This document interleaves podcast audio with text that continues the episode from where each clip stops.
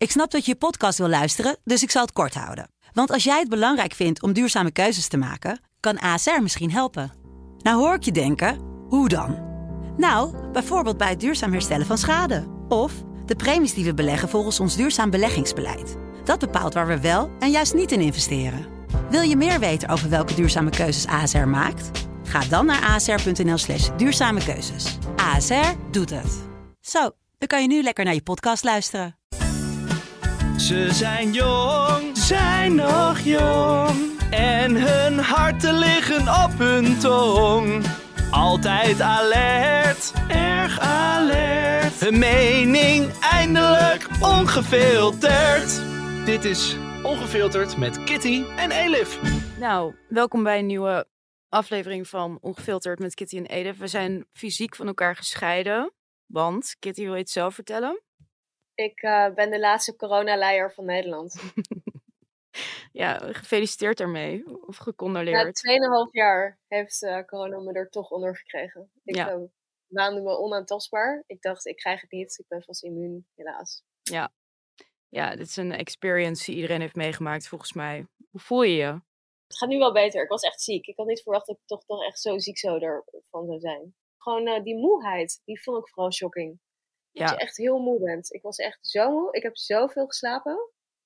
Maar het gaat nu wel beter. Ik heb er vertrouwen in dat ik vanaf morgen beter ben. Goed zo. Goed zo. Ja. Je wees naar me, daar hou ik niet van. Dat wil ik wel even gezegd hebben. Ik hou er niet van als mensen naar je wijzen terwijl ze iets tegen je zeggen. Dus dat kan ik even, alvast even afstrepen als ergernis nummer één. Waar heb je nog meer aan geërgerd? Nee, ik wilde eigenlijk aan jou eerst vragen waar jij je aan hebt geërgerd. Dus waar heb jij je aan nou, geërgerd? Nou, ik me de laatste tijd echt heel erg aan erger. Het is een ergernis die ik al heel, heel, heel, heel lang heb. Maar je weet hoeveel tv ik kijk. Al heel vaak als mensen iets uitleggen op tv, dan zeggen ze heel vaak hè. Ja. wat je dan die ziet, hè? Ja. En dan hè? En dan hè? Hè? Hè? Hè? En dan denk ik, waarom die hè, de hele tijd. Super irritant. Als je er eenmaal op gaat letten. En iedereen doet het. Het is iets van de afgelopen jaren. Waar iedereen praat op deze manier. En ik snap gewoon niet waarom die hè bij alles ertussen moet. Het is een heel, heel, heel irritant stopwoordje. Ik ben het helemaal met je eens. Ik snap precies wat je bedoelt. En het is ook nog, wil ik er even aan toevoegen, een typisch Hollands dingetje. Want in andere talen doen mensen dit niet. Nou, het is een beetje right, dat is het een beetje, toch? Zo van, ja, maar ik, ik doe het eigenlijk zelf ook, merk ik. Als ik lang aan het woord ben, doe ik het ook. Ik heb het nog nooit gemerkt bij jou, maar ik vind het dus echt super irritant. En het, het is ook een beetje een soort onderschatting van de mensen die naar je luisteren. Dus het is zo van, hè? Zo mm. begrijp je het? Kleine ja. randdebiel. Ja. ja, precies. Ja, ik zit even te denken of uh, bijvoorbeeld docenten en zo dit ook doen. Maar volgens mij niet. Volgens mij is dit echt een media dingetje een talkshow dingetje vooral. Wat jij? Nou, ik, uh, ik heb mij niets geërgerd deze week. Ik heb er ook over getwitterd. Dus in die zin uh, is het een beetje, ja, een beetje een herhaling van zetten voor de mensen die mij volgen. En dat doe je natuurlijk allemaal. Maar um, van de week uh, zat ik in de metro en toen kwam er zo'n vrouw binnen. En toen had ze een...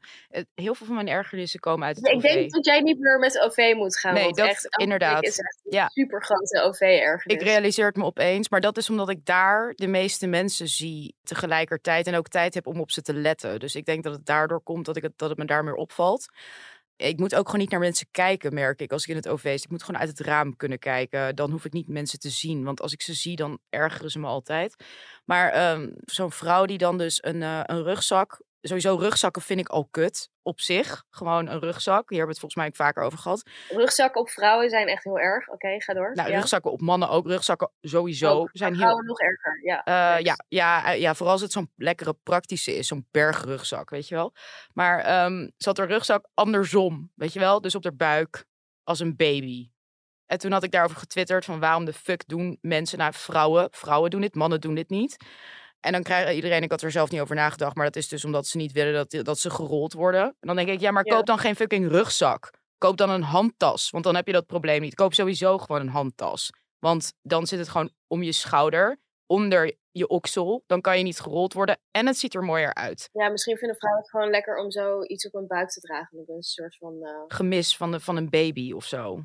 Ja. Ja, ik denk wel van, zo, ik vind het zo kangeroe-achtig en niet op een leuke manier. Nee. Niet op een leuke manier. Nee, het is niet schattig. Het is gewoon. En dan houden ze hem, dan dragen ze hem ook zo. Dan... moeten zijn trouwens echt hele nare, agressieve beesten, hè? Weet je dat? Je moet even op YouTube kangaroos en dan aggressive. En dan weet je echt niet wat je ziet. Het zijn echt hele nare beesten. Je moet er niet bij in de buurt komen. Hebben echt een heel goed imago, net als koalaberen. En die hebben dus allemaal chlamydia. Wist je dat? Nee. Ze zijn echt ontzettend gezonde beesten ook. Alle kangoeroes hebben chlamydia. Of koala's. Nee, koala's hebben chlamydia. Je wijst er naar, maar hou ermee op. Ik weet niet waarom je dit doet.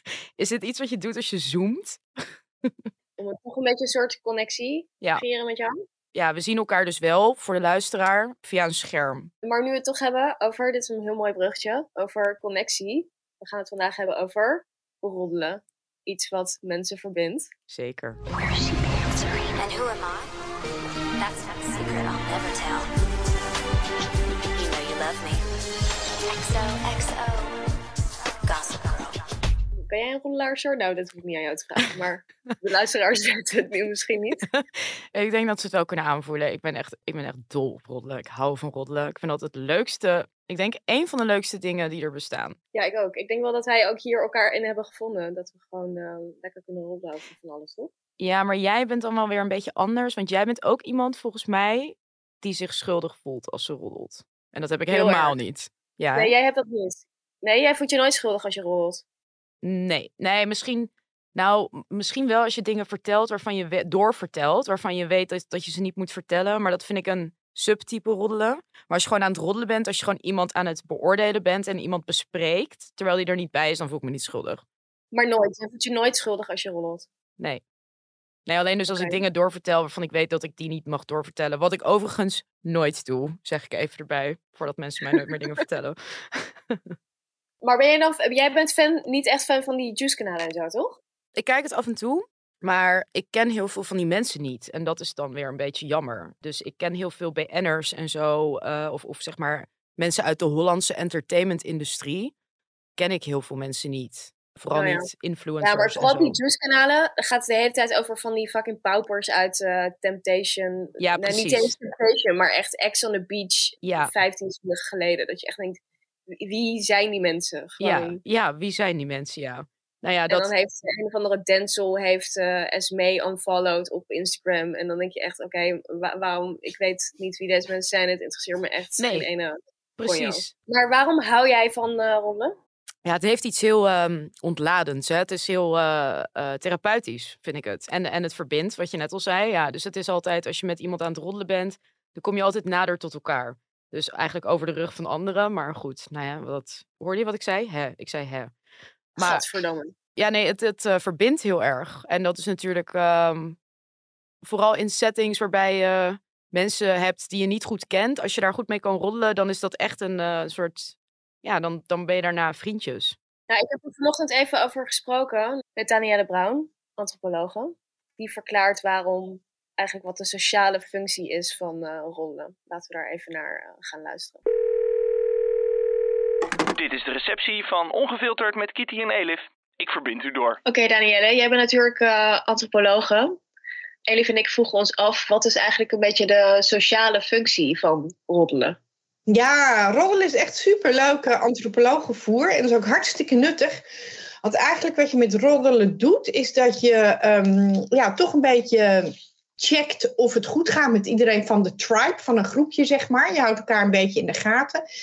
En wat je ook eigenlijk doet, is dat je checkt of er genoeg vertrouwen is om samen gevaar aan te gaan. Dus om hè, van oudsher samen mammoet te gaan, te gaan vangen. Of als er een uh, vreselijk vijandige toestand op je afkomt, uh, enge virussen, nare mensen, oorlogen enzovoort. Ja, wie dan je vrienden zijn en niet. Dus met roddelen test je eigenlijk vertrouwen van, goh, vertel jij iets door of niet?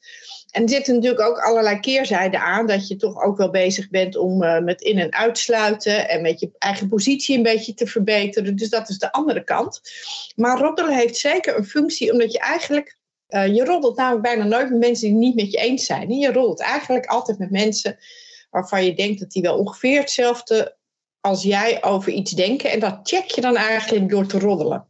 Maar het is dus ook een manier dus om een vertrouwensband op te bouwen. Zeker, zeker. En ook om te leren wat wel en niet kan. Dus bijvoorbeeld voor kinderen of voor jongeren is roddelen heel nuttig, omdat je daarmee ook wel normeert. Dus je spreekt hè, nu bijvoorbeeld in de hele dikpik uh, gedoe. Ja. door roddelen spreek je ook wel met elkaar af van, nou ja, dit is nog grappig en dit echt niet meer. Dus, dus daarmee zet je ook sociale regels voor een groep. Ja, roddelen helpt dat je eigenlijk iets kunt uitproberen van, goh, hè, hoe zou het zijn, hoe vind jij dat die en die dat en dat uh, gedaan heeft. En daarmee kan je eigenlijk testen wat wel en niet sociaal acceptabel is voordat je het zelf uh, gaat doen, zeg maar. Dus dan kan je zorgen dat je een beetje weet hoe de hazen lopen voor jezelf helemaal op je snuffert gaat. Ja, en als je nu kijkt naar bijvoorbeeld naar dan uh, de juice-kanalen die opkomen, heeft, heeft dat een sociale functie? Want dat gaat er natuurlijk heel hard aan toe. En als je dan hebt over ja, dat het een functie heeft natuurlijk voor jouw tribe en zo. In hoeverre kan je dan nog spreken over een tribe als het gaat over een heel land eigenlijk? Nou, dat is lastig. Hè? Van oudsher roddelen we eigenlijk, leven we überhaupt in tribes het liefst. Het optimale uh, groepsgrootte waarin heel veel sociale veiligheid is. En eigenlijk zo'n 150 mensen. En wat we eigenlijk hebben gedaan, doordat we zo enorm geglobaliseerd zijn, en zeker nu met internet, is dat we met veel meer mensen proberen hè, doen of we vertrouwelijk zijn. Terwijl de vraag is of onze hersenen dat eigenlijk aankunnen om met zoveel mensen ja, een soort schijnintimiteit te hebben. En dan gaan we daar dus allemaal dingen in doen. En dan merk je dat dat heel snel kan escaleren of dat groepen te groot worden eigenlijk om nog die vertrouwensbasis te hebben. Ja, dan zie je soms ook wel gekke dingen ontstaan. Maar op zich is die functie ook in grote groepen wel hetzelfde. Hè? Dus wat je nu ziet over roddelpers en ook wel de cancelcultuur, wat ik zelf heel, heel erg vind en echt heel veel nadelen aan vind zitten, maar wat daar natuurlijk wel mee gebeurt, is dat je eigenlijk als samenleving ja, zo hard gaat roddelen, dat je daarmee toch wel uh, normeert. En zegt, ja, dit en dit gedrag willen wij niet meer. Hebben we natuurlijk bij de Voice of Holland gezien. En het escaleert wel snel. Hè? Je krijgt ook wel een soort snel dader-slachtoffer in uitsluitgedoe als je roddelt. En dat kan al in een klein groepje vrienden zijn, maar zeker als je dat op hele grote schaal doet. Dus er zit ook echt absoluut een keerzijde aan roddelen. Maar het heeft ja, ook die juicy kanalen en media-roddel, cancelachtige roddel, heeft wel de functie dat een groep zegt, ja, dit gedrag willen we wel, dit willen we niet. En zeker BN'ers of bekende personen, ja, die hebben daarin wel een voordeelfunctie, omdat je die allemaal kent en dan kan je daar lekker over roddelen. Maar het is dan een soort correctie of zo die we dan willen uitvoeren op. Ja, een soort correctie van, van eigenlijk testen of meer mensen, net als jij, vinden dat gedrag van heel Kleine niet kan. Dus vind jij dat ook of vind je dat het wel kan? En door daarover te roddelen, ja, scherp je eigenlijk de normen van een groep aan. Dat is wat je doet. Ja. Is dat iets wat gewoon altijd in elke stam voorkomt. Dat mensen dit soort gedrag gaan vertonen, zeg maar schandpaalgedrag. En... Zeker, zeker. Dat gebeurt echt heel veel. En kijk, het verschil tussen intiem roddelen is dat je dat meestal geheimzinnig doet. Dus dat maak je niet openbaar. Hè? Wat er nu gebeurt is dat je een soort hele openbare roddel krijgt... waarmee iedereen uh, kan meekijken. En dat maakt dat het zo'n volksgerichtachtige uh, ja, effect krijgt. Terwijl wat je gewoon doet is met een paar vriendinnen een beetje zo roddelen over iemand. Dan, ja, dan gaat dat niet per se naar buiten. Hè? Dus daar, daarmee is er minder uh, openbare schade. Kan natuurlijk voor die persoon ook wel destructief zijn. Dat hij dan niet meer op een verjaardag mag komen of zo. Dus het kan even vervelend voelen. Maar het, uh, ja, wat, wat je ziet als je heel grootschalig roddelt, en zeker als dat zwermgedrag ontstaat, nu wat door social media heel makkelijk kan, is uh, ja, dat je gewoon keihard in en uitsluit. En dat, dat is natuurlijk wel een soort. Uh, ja, dat ziet er dan een beetje zo primitief uit, hè, met z'n allen dansen op, op het graf van iemand, zeg maar. Het is wel wat mensen al even lang doen. Dus in die zin, ik vind het ook echt hysterisch om aan te zien. Maar het is op zich niet zo nieuw. Het is wel wat we altijd doen. Hè. We hadden in de middeleeuwen hadden we heksenvervolging. Hè. Daar werd je geroddeld, zeker over vrouwen, dat je dan een heks was. En dan nou, moest je op de brandstapel op het dorpje uit. Dus heksenvervolging, vervolging van mensen die ja, iets anders doen of een andere mening hebben. Of die zich niet aan de regels van een groep hebben gehouden. Ja, dat is wel van alle tijden. Ja, er zijn er culturen waarin het niet voorkomt, dit soort gedrag? Nou, niet voorkomt, nee. Overal wordt geroddeld. En um, wat wel zo is, is dat op het moment dat je een cultuur hebt, en ook bijvoorbeeld in organisaties op werkplek of in je gezin of in je vriendengroep, waarin ja, hoe meer zeg maar ventielfunctie er is, dus hoe meer manieren je hebt om eerder dingen uit te spreken die je niet leuk vindt aan elkaar, ja. daarmee verminder je dat hele schadelijke roddelen. En uh, dat betekent hè, ja, toch wel dat als je gewoon kunt zeggen, uh, joh, hè, ik vind het niet leuk als je dit soort grappen maakt. Of als je uh, zo naar een vrouwelijke collega kijkt. Ja, hoe opener een cultuur is en hoe meer manieren je daarvoor hebt. Ja, daarmee verminder je dat je dat op zo'n ja, zwermachtige manier hoeft te doen. Ja. Dus dat helpt wel. En sommige culturen, en bijvoorbeeld carnaval is wel interessant. Hè? Carnaval is eigenlijk een manier in, de, nou, in het katholieke zuiden, in ons land en andere landen.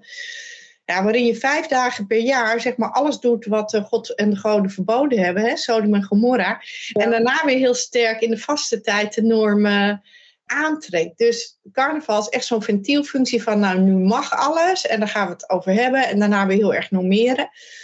En het is belangrijk eigenlijk dat elke cultuur dat soort uitlaatkleppen heeft, waarin je zegt van, nou, nu doen we even heel gek. En daarmee zeg je eigenlijk ook, maar de rest van het jaar doen we dat niet. En hoe minder dat soort rituelen er zijn, hoe meer mensen ja, toch van die eigen roddelrituelen gaan maken.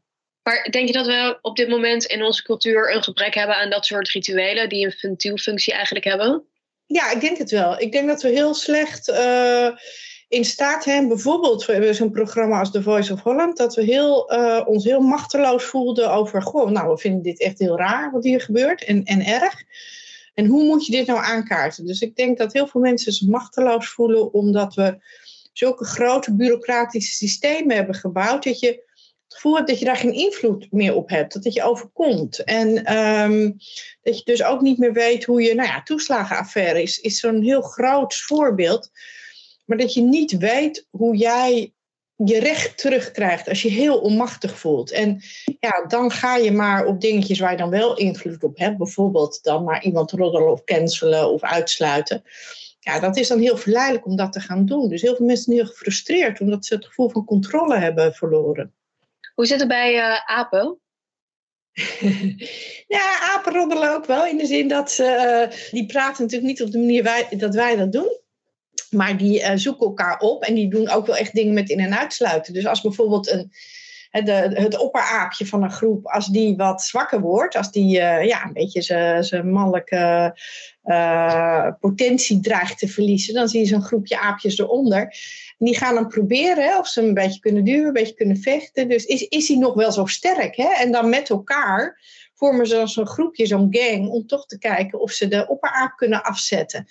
Dus dat is hè, een functie van roddelen, is ook wel een groepje vormen als een soort tegenmacht tegen de heersende macht. Hè? Dat, ja. dat is wat vaak gebeurt. Dat zie je in bedrijven ook, dat er dan zo'n groepje opkomende, talentvolle jonge mensen is, die dan ook wel zegt, hè, zoals in de in media zullen we die oude, oude even van het plusje jagen. En ja, dat doen apen zeker, hè, die gaan dan een beetje challengen. Wat ik zelf een hele leuke manier van roddelen vond, was ook wel in, in COVID-tijd, zeker in die eerste en die tweede lockdown. Weet je nog dat we elkaar allemaal van die, en eigenlijk ook weer met MeToo en zo, dan gaan mensen elkaar allemaal van die ontzettend grappige, beetje over de rand top uh, gifjes sturen. Hè? Van die grappige dingetjes die uh, je dan in allerlei WhatsApp-groepen ziet ontstaan op social. En dat heeft wel een hele belangrijke functie. Want wat je daarmee ook doet, is eigenlijk ja, gewoon heel simpel checken of jouw netwerk nog in leven is. Zeker als het dan heel bedreigend is. We hebben bijvoorbeeld hier uh, oude buurvrouw Toos. En, en, en Toos die is hartstikke stoer en die wil zeker niet dat je zegt, goh, gaat het nog en moeten we boodschappen doen. Maar we gingen als buurgroepje dan allemaal grapjes sturen. En dan konden we wel zien of Toos nog reageerde op een dag. Dus roddelen en even checken of iemand er uh, ja, nog oké okay is, heeft ook wel een belangrijke functie. Hè? Van, is iedereen nog bij de les? Doet iedereen nog mee? Dat, ja, dan doet het ook wel. En dat, uh, ja, dat is een hele mooie kant van roddelen. Dus je moet zeker... Vaak is het ook wel zo dat als je in een, in een groep of in een WhatsApp-groep of een vriendengroep zegt... nou jongens, we gaan helemaal niet meer roddelen... dan is ook wel de sociale verbinding weg. Dus het, het is mooi mits gedoseerd en mits je geen mensen ophangt en uitsluit. Jij bent dus best wel positief over roddelen. Terwijl als ik roddel voel ik me toch wel altijd een beetje schuldig. Dus nou ja, dat is ook goed hè? en terecht. Want je doet het meestal wel altijd om je een beetje boven een ander te plaatsen. Dus je bent altijd een beetje met hiërarchie en, en ja, je maakt jezelf altijd een beetje groter door een ander naar beneden te drukken. Hè? Dat is wel wat je doet. Ja, maar... Ik... En daarmee versterk je weer de band met die ander met wie je roddelt. Hè? Ja, ja, zeker. Zeg maar, vriendinnen waarmee ik veel roddel, heb ik een heel sterke band mee. Dat is, ja, dat bindt heel erg. Het Ja. bindt heel erg om samen een geheim te hebben. Of samen een beetje ja, te normeren dat je leuker bent dan een ander. Maar ik hoef me dus niet schuldig te voelen over het feit dat ik roddel. Eh, nee, ik denk dat je daar niet schuldig moet voelen. Het is, het, is, het is heel menselijk, het bestaat, het is er, het is heerlijk, het bindt. Ik denk dat je eh, elkaar wel ook zo eerlijk, ook met je vriendinnen, moet zijn. Dat je elkaar wel corrigeert als je zegt, nu wordt het echt gemeen. Of nu sluiten we echt iemand uit. Of Ja. eh, als je bijvoorbeeld over iemand ro- roddelt met wie het gewoon echt niet goed gaat. Dan denk ik dat het heel leuk is om tien minuten te roddelen. En dan- te zeggen, hé hey jongens, maar misschien gaat het echt niet zo goed met haar. Zullen we even bellen om te vragen hoe het nou echt met haar gaat? Ja, er zit wel een grens aan. Er zit wel een grens aan. Dus je kunt elkaar wel. Ik denk dat in gezonde groepjes, in gezonde culturen, het ook goed is om elkaar op een gegeven moment te corrigeren en te zeggen van eh, zullen we nu even liever roddelen. Hè, zo. En dat, dat als je echt goed bent met elkaar, kan dat ook. Dat is waar, ja. Oké, En beterschap jij vooral. dankjewel. Nou, ik voel me nu een intens slecht mens. En jij? Nou, Danielle zei dus dat ik me niet schuldig hoef te voelen. Maar ja, ik voel me dus altijd wel schuldig als ik roddel. Terwijl ik roddel dus echt heel graag. Ik vind roddelen echt heel lekker. Ja. Wat zij zegt, het is dus wel echt zo dat de mensen waarmee je veel roddelt, dat is echt heel verbindend. Ja, zeker. Dat is denk ik het meest verbindende wat je kan doen. Toen ik in Israël woonde, Heb jij in Israël gewoond, Kitty? ik heb in Israël Wat gewoond. leuk. Ik heb in Israël gewoond. Toen zat ik in zo'n programma aanvankelijk. En dat was dan zeg maar voor mensen die daar dan stage gingen lopen. En toen had ik dus één. Het waren allemaal Amerikanen. En Amerikanen kunnen heel leuk zijn, maar het zijn ook best wel vermoeiende mensen. Vooral als ze zeg maar in hele grote groepen zijn. En ze zeggen, "Eh, oh my god. De hele dag door. Dat je gewoon helemaal krankzinnig wordt. En toen had ik dus één meisje. En wij hadden een soort van love at first sight. Wij hadden elkaar meteen helemaal gevonden. En ik denk dat we echt bijna het hele half jaar gewoon hebben geroddeld over die hele andere groep. over hoe kut we al die mensen vonden in die groep. En echt, oh, het waren zulke irritante, vermoeiende mensen. En we hebben ze echt helemaal kapot geanalyseerd. Tot in detail hoe irritant ze allemaal waren. Het is echt vriendschap voor het leven. Ik ga haar, ehm dit is zes, zeven jaar geleden. En ik ga haar ehm, deze zomer opzoeken in ehm California, waar ze nu woont. Ja, dat is mooi. Echt inspirerend. Ja. Met jou heb ik dat toch ook wel. Ik denk ook wel dat wij toch snel op het niveau kwamen van, oh, dit vinden we echt heel irritant. Deze mensen vinden we echt super irritant. Ja. Dat je dat gewoon met elkaar gaat delen. En dat is wel echt een serieuze bonding. Nee, we hebben een wel- ergernispodcast samen. Dus op zich is dit onze liefdesbaby. Onze roddel liefdesbaby. Ja. Ja, ik voel me dus wel vaak schuldig. Of dan denk ik van, oh, het is toch een beetje naar. Of eh, soms denk ik wel, oké, nou, nu even rustig aan of zo. Dat, Maar- is een beetje naar, moet ik zeggen, voor mensen. Ja, want dat is natuurlijk wat Danielle net ook zei. Die zei dat je dus een soort eh, eh, tijdslimiet moet stellen op het roddelen. Of, of dat wanneer het echt niet goed gaat met iemand, dat je dan niet over ze mag roddelen. En dan denk ik, wat is dan de definitie van als het echt niet goed gaat met iemand? Wat is dat als iemand Ja, op maar ik zou niet zo stervende is? over mensen die, ehm, waar het echt slecht mee gaat. Dat is niet echt leuk. Nee, maar het, het- dan moet je wel definiëren wat betekent slecht met iemand gaan. Want als iemand depressief is of zo. Ja, oké. Ja, oké. Maar dat is dus het, zeg maar ernstige dingen dus. Maar bijvoorbeeld iemand die in scheiding ligt of zo. Of iemand die vreemd gaat. Of want dan gaat het ook niet goed met iemand, toch? Nou, daar zou ik wel over roddelen. Ja, want dat is precies. wel echt heel lekker om te analyseren, zeg maar, waarom iemand dan in scheiding ligt. Of dat, weet je? Ja. Je moet wel echt onderscheid maken, vind ik. Over mijn echt goede vrienden roddel ik echt niet. Nee, oké. nee, ik ook niet. Ik roddel eigenlijk ook heel veel over mensen die ik eigenlijk ook niet echt mag. Ja, of niet echt kent. Ja, dat sowieso. Maar ook vooral, je roddelt natuurlijk veel over mensen waar je iets van vindt. Waar je iets naars, eh, waar je een nare mening over hebt. Nee, ik roddel niet over mensen die ik heel leuk vind. Nee, precies. Maar dan valt er ook niet zoveel te roddelen. Dat is misschien het, het ding, toch? Ja. Er moet toch een soort veroordeling in zitten. Maar da- daardoor voel ik me meteen heel schuldig als ik roddel over mensen die ik eh, goed ken. Of... Roddelen is dus iets onaardigs zeggen. Ik vind dus roddelen is niet gewoon praten over mensen. Nee, precies. Want ik zat, ik zat dus net te denken, want, want mijn familie roddelt heel erg veel. Maar dat, dat valt, volgens mij is dat officieel wel roddelen. Dus de hele tijd praten over wat er in mensen hun leven gebeurt. En dan vooral een beetje op een manier van, oh, heb je gehoord dat dit en dit, dat het uit is met die en die vriendin, bla bla bla. Dat soort dingen. Maar dat is wel officieel roddelen. Maar ik zei net, ik roddel niet over mensen die ik mag. Eh, maar dat is niet helemaal waar. Want dat soort dingen doe ik dus wel over mensen die ik wel mag. Dat is gewoon ook wel over elkaar praten. Het wordt roddelen als, je een beetje, als het een beetje Nou, of is praten over elkaar roddelen. Ja, dat is wel roddelen, ja. Als ik jou ga vertellen over iemand wiens relatie uit is en jij weet dat nog niet, dan is dat roddelen, toch? Ja, maar goed, wat zij dus zegt, is dat door roddelen bepalen we dus sociale normen. Dat is natuurlijk wel zo, want bijvoorbeeld in het Midden-Oosten heb je een hele sterke rod- roddelcultuur. Ja. En dat is echt om de hele tijd gewoon ook mensen in de pas te laten lopen. Van, Ja. je bent de hele tijd bezig om te zorgen dat mensen niet over je gaan roddelen. Mhm. Dan ben je een schande en zo. Ja. Dus dat heeft natuurlijk ook wel gewoon echt, ja, het kan een, wat, wat Danielle zegt, kan een hele nuttige functie hebben. Maar het kan natuurlijk ook een super nare functie hebben. Dat je gewoon eh, constant angst hebt of zo, dat, dat er dan over je wordt gepraat. Ja. V- Vind jij het erg als mensen over jou roddelen? Ben je daar bang voor dat mensen over je roddelen? Ja, soms wel. Ja? Ja, dat denk ik soms wel van, ehm, ja, ik vind het best wel naar of zo, als ik dan daarover nadenk van dat mensen nare dingen over mij zeggen. Maar ik probeer daar gewoon niet aan te denken, want daar heb je toch geen invloed op. En ehm the only thing worse being talked about is not being Precies. talked about. Dus Precies. Oscar ja, Wilde, toch is dat? Oscar Wilde, Ja. ja. Hele intellectuele podcast is dit, dat de mensen het even weten. Ja. Oscar Wilde is een, is een, een schrijver of een, een eh, dichter. Ja, ik vind het toch heel eh, irritant als, denk ik, eh, mensen over me praten. Maar ja, goed, je doet er niks tegen, weet je? Dus eh, je hebt er toch geen invloed. En ik hoor het niet. Soms zeggen mensen van, zou je willen weten wat mensen over je zeggen? En dan denk ik, Nee, nee. nee, echt Ik niet, zou hè? niet willen weten wat mensen over mij Nee. zeggen. Dat hoef ik echt niet te horen. Nee, stel je voor dat, dat iemand een keer iets opneemt, dus een roddelsessie opneemt, terwijl het over jou gaat, en dan aan jou vraagt, wil je het horen? Zou je dan ja of nee zou- zeggen? Nee, ik zou echt nee zeggen. Ja, ik weet het dus niet. Ik zit nu een beetje te twijfelen, want als het dan er is, dan denk ik, ja, misschien wel. Maar ik denk dat het wel heel naar is. Het is heel naar. Stel je voor, je wordt gewoon helemaal Ja, maar misschien zeggen ze ook wel iets positiefs. Dan denk je, oh, aardig. Maar dat is niet iets wat je de komende vijf jaar bijblijft. Wat je bijblijft zijn alle nare dingen die ze over je hebben gezegd. Ja, vooral als het heel treffend is, dan is het dan, dan, Ja. ja, dan doet het natuurlijk Maar ik denk ook met rollen of zo, of of dingen die andere mensen over mij zeggen, denk ik, ik kan me niet voorstellen, zeg maar, ik ben, ik ben echt een vrij zelfkritisch persoon. Ik kan me niet voorstellen dat er andere mensen dingen over mij zeggen die ik niet over mezelf heb bedacht. Wel een keer. Mm, ik weet niet hoeveel zelfreflectie je hebt. Oké, vind jij dat ik zelfreflectie heb? Ik zit even over na te denken. Op zich wel, meer dan de meeste mensen, maar ik weet niet of je genoeg zelfreflectie hebt om alles te kunnen weten wat mensen ooit over je zouden kunnen Nee, zeggen. oké, oké.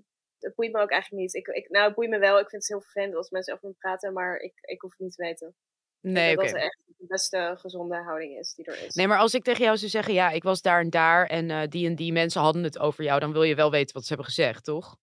Zeker. Ja, dus, dus het is niet helemaal waar wat je zegt. Ja, ik vraag ook wel mensen, als ze dan, nou dat doe ik bij jou ook, jij vindt het altijd super irritant. Als jij dan met mensen hebt gepraat die wij elkaar via, dan vraag ik ook altijd, en hebben ze nog iets over mij gezegd? Ja, maar daar, daarmee bedoel je volgens mij niet, hebben ze over me geroddeld, toch? Daarmee bedoel je Ja, gewoon... ook. Ik bedoel gewoon, wat is er over mij besproken? Dat wil ik Je weten. weet, ja, het irritant eraan is dat je er ook van uitgaat dat het over jou is gegaan. Is het niet misschien nog erger dat het dan niet over jou is gegaan? Ja, dat zei je net, hè? Ja, als het dan niet over mij is gegaan, denk ik, oké, Nou, lekker dan. jullie houden niet van mij. Soms spreek je mensen en dan probeer je met ze te roddelen. En dan merk je direct aan hun eh, houding dat ze daar echt niet van gediend zijn. Hoe vind jij dat? Dan voel ik me dus wel een beetje een, een minderwaardig persoon. Want dan denk ik, oh, oh oké, weet je wel? Maar ik denk, aan de ene kant denk ik dan, oh oké. En aan de andere kant denk ik ook, wat ben jij fucking saai.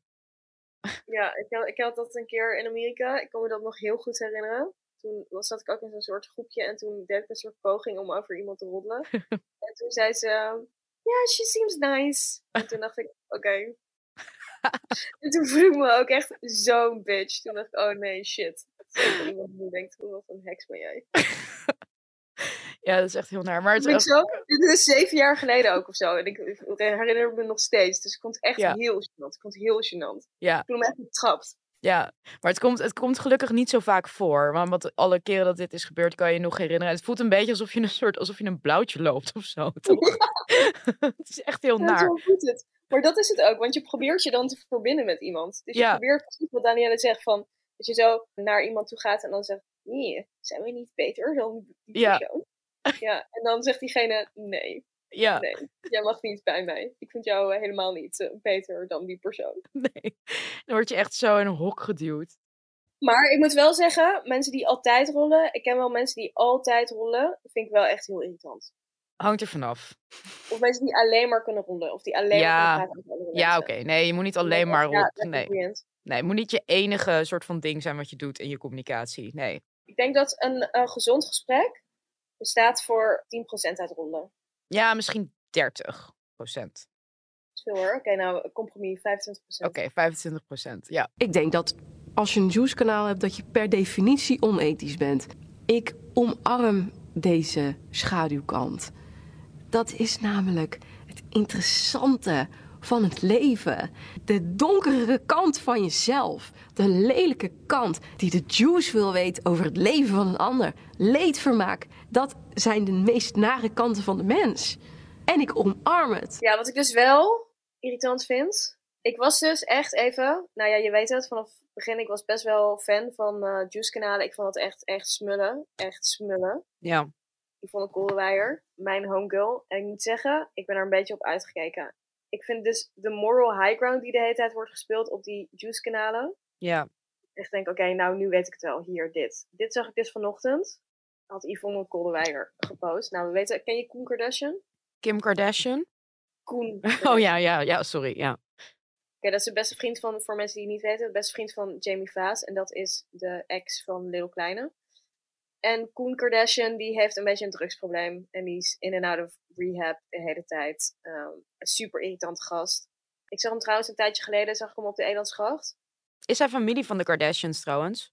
Nee, tuurlijk niet. Maar dat kan toch? Of heet hij dan niet echt zo? Hij heet gewoon niet Hij echt. heet, niet- hij heet niet echt zo, Elif. Oh, hij ja. heet echt Koen Kardashian. Ja, weet ik veel. Kijk, ik voel me heel oud nu. Dat komt toch? Dit is echt, echt, echt zo'n boomer opmerking.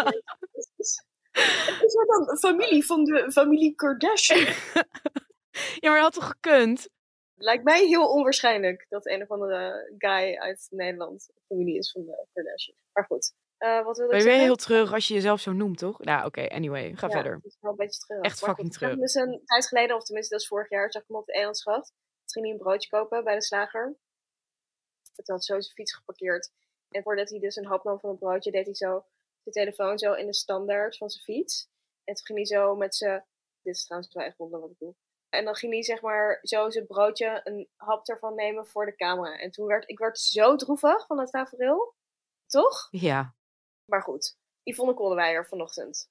Lieve Koen, na mijn expose-video heeft je familie me gebeld. Dit weet jij waarschijnlijk niet. Ze hadden veel vragen en we hebben wel een uur gesproken. Je familie was ten einde raad. Echt de wanhoop nabij. Ze waren je voor de tweede keer kwijt en kregen geen grip meer op je. Er zat bewijs in de video en hier waren ze me heel dankbaar voor. Nu wisten ze wat ze moesten doen. Namelijk met pijn in het hart hun verslaafde broer-zoon uit huis zetten. Je hebt je spullen opgehaald en bent die week naar de kliniek gevlogen.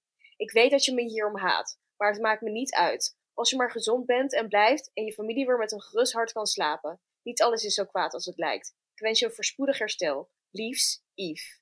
Dit vind ik zo psycho. Dan ben je echt helemaal niet goed bij je hoofd. Als je zoon, en ook dan zeg maar dat lieve Koen, liefs Yves. Dat je echt denkt, waar bemoei jij je mee? Gewoon waar bemoei jij je mee? Toch? De priester des vaderlands, Ja. die gaat bepalen wat mensen moeten doen. Of hoe die familie of zus of zo, of dat allemaal die privé shit gewoon zo online flikkeren. Ja. Ik was in het begin enthousiast hierover, maar ik vind die morele toon is heel irritant. Ja. Doe gewoon je ding. Flikker gewoon al die shit online. Maar doe niet alsof jij... Ze is echt zo'n soort van hypermorele hyena geworden. Het is echt verschrikkelijk. Ja. Maar dat was eigenlijk altijd al wel zo, toch? Want eh, het, het Ja, feit... misschien zag ik het niet in het begin. Het begint me echt ontzettend te storen. Daar ging het trouwens maar- in, in de podcast van eh, Marcel van Roosmalen en Gijs Groenteman ook over. Over wat je net zei, die moral high ground. eh, dat ze dat zo ergerlijk vonden. Niet alleen over Juice-kanalen, maar ook over mensen op Twitter. En daar ben ik het ook helemaal mee eens.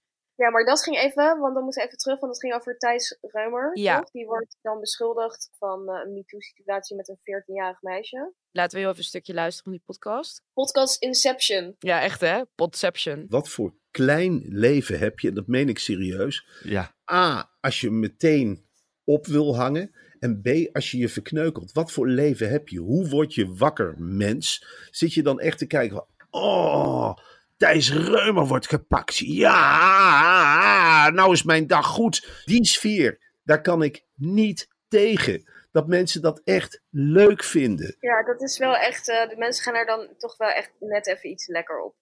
Dat is echt een smerige situatie, weet je. Ik vind dan echt dat je daar dan zo lekker op gaat, vind ik echt, vind ik echt fel. Ja. Kijk, als je nou zeg maar André Hazes met Sarah van Soele. Ik bedoel, dat is gewoon smullen.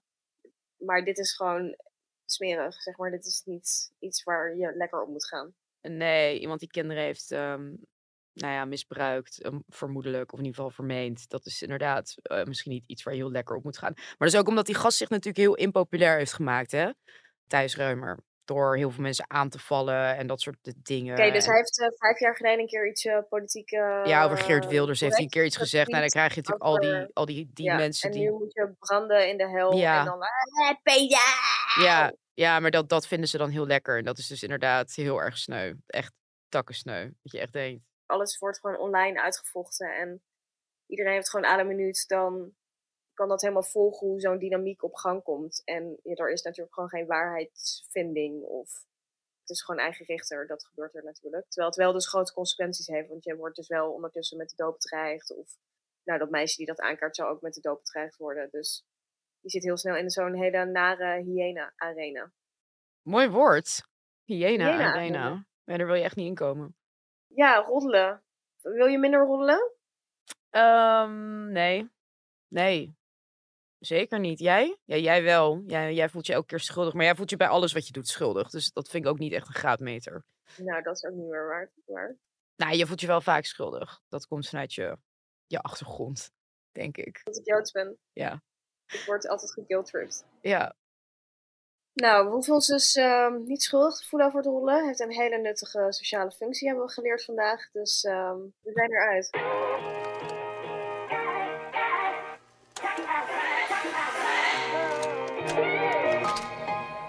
Het nostalgiemoment.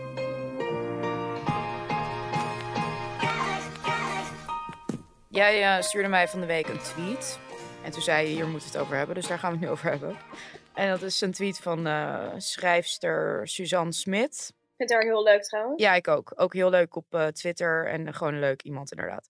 Zij twittert, ik ben alle seizoenen van Sex in the City aan het terugkijken en denk weer, net als toen, Eden. Hoe is het toch mogelijk dat ze steeds voor Mr. Big gaat? Eden moet het zijn. Who's with me? Nou, ik dus niet.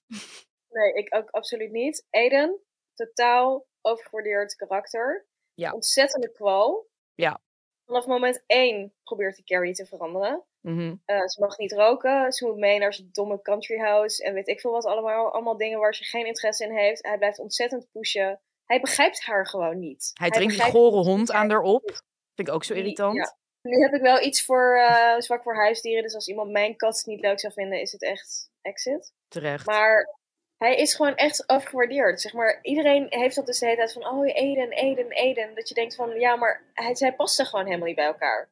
En hij, hij wordt gewoon zo neergezet als, oh, the ultimate American good guy. Maar hij is helemaal niet zo'n good guy. Hij is best wel toxic, vind ik. Vooral dat vanaf moment één dat hij haar probeert te veranderen. En dus zegt van, uh, ja, als je rookt, dan kan ik niet uh, met je date en zo. En denk ik echt wel, wat is het voor iets totaal bizars? Ja, hij het echt uitgemaakt omdat ze rookte. Hè? Dat vond ik ook best ja. wel heftig. Ja, ja. oké. Okay, later heeft ze hem wel, is hij vreemd gegaan en zo.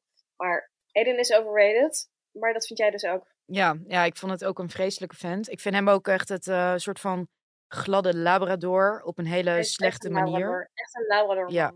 ja, een labrador man. En daar hou ik sowieso niet van. Ugh, ja, dat, dat, en dan ook met die blokjes over hem. Dus het was echt zo'n gewoon zo'n heel ja, stereotype karikatuur was het. Uh, waarvan je ook denkt, ja, dit soort mensen bestaan eigenlijk ook niet. Ja, behalve dan inderdaad die toxic traits van hem. Want die inderdaad heel, ook best wel uh, moreel superieur, weet je wel. Zo van, ja, nou met dat roken. En ook best wel met hoe zij geld uitgaf en zo. Daar vond hij ook van alles van. Paste gewoon niet. En zij vond hem gewoon leuk omdat hij veilig was. Dat was die keer dat ze vreemd ging. Die paar keer dat ze vreemd ging. Dan was, werd ze opeens heel wanhopig van... oh, ik wil niet dat hij me verlaat... want hij is mijn soort van veilige nest of zo. Maar hij is niet veilig. Hij is gewoon heel saai. Echt een saaie man. Ik vond hem ook heel saai. En gewoon echt, ik vond hem echt een kwal. Gewoon echt een slijmerige gast. Ja, en ik vond zijn haar heel stom. Totaal, gewoon totaal niet aantrekkelijk. Nee. Gewoon niet aantrekkelijk. Nee. Maar um, Samantha zei één keer, toen was het uit.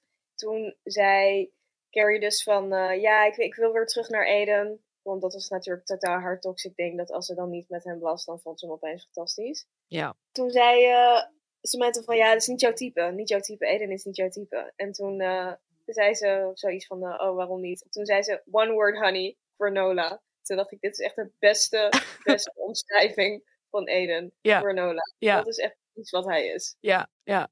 Big was natuurlijk ook gewoon toxic. Het was allemaal een soort van toxic. Maar dan Nee, dat zij was vooral heel toxic. Dat, dat vond ik altijd zo ergelijk Big aan was dat ook frame. toxic. Ik heb het laatst nog helemaal gekeken. Big was zeker ook toxic.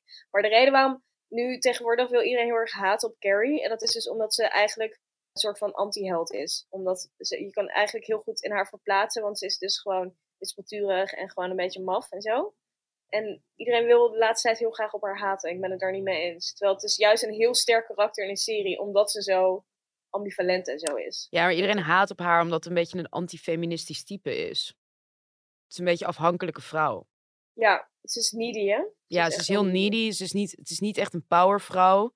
Dus daarom is ze niet, een- niet een... Ja, het is geen held inderdaad. Het is niet iemand die je wil zijn, zeg maar. Nee, zij, wil gewoon, zij is iemand die gered wil worden door een man. Ja, dat is gewoon dat afschuwelijk maakt haar dan wel onaantrekkelijk. Maar ze Ja. wil dan niet gered worden door zo'n kwal als Eden. Met zijn Amerikaanse blokjes eh, overhemd. Ja, en zijn Labrador pop. Dat Ja, een Labradorman. ja Labradorman. Blah.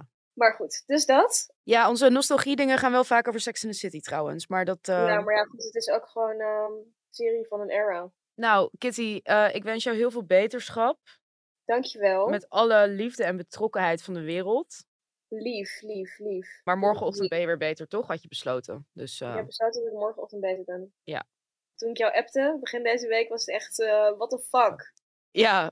ja, wel een afspraak. Toen dacht ik echt... Zoveel medeleven. Nee, ja, we zouden maandag uit eten gaan. Zo weinig medeleven.